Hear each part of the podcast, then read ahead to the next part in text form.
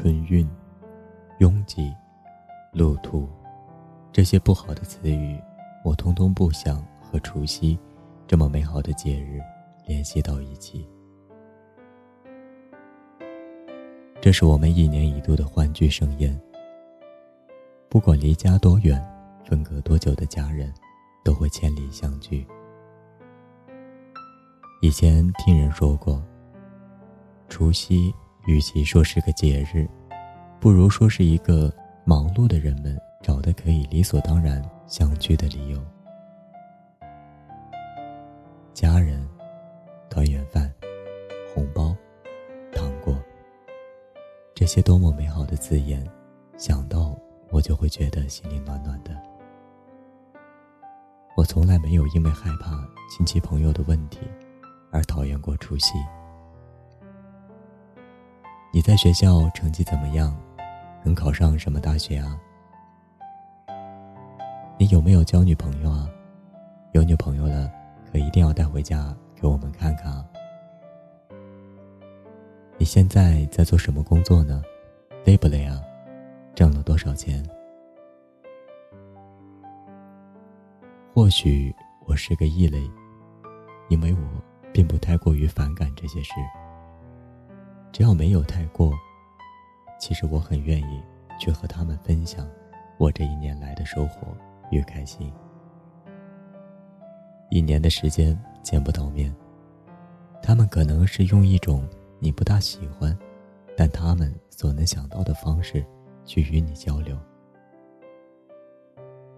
今年回来后，妈妈还是很多问题，但我没有以往的不耐烦了，而是笑着分享我这一年里遇到的奇葩的人、好笑的事。看着妈妈微笑的嘴角，会不会觉得这样的我长大了？或许放下手机，开口说话，这才是除夕你要回家的意义啊！看着渐渐老去的爷爷奶奶，我慢慢的教会他们使用智能手机，告诉他们怎么用手机，在他们想我的时候和我开个视频，看着他们学会我们会的东西，就像我小时候他们教会我使用筷子一样。所以你还在等什么呢？这一年里，你有多么想他们？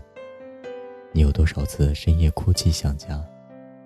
又有多少次想念妈妈做的饭菜的味道？别等待了，去告诉他们，去拥抱他们。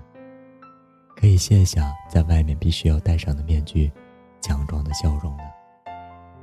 因为现在的你不需要伪装，你就是最真实的自己了。我知道，肯定会有因为特殊原因而不能回家的人。给家人打个电话，开个视频吧。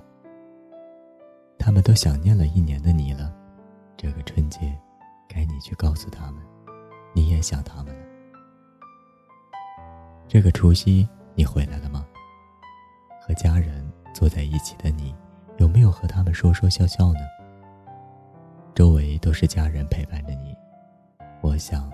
此刻的你，应该很幸福吧？那么，除夕快乐，新年快乐，我们来年再见。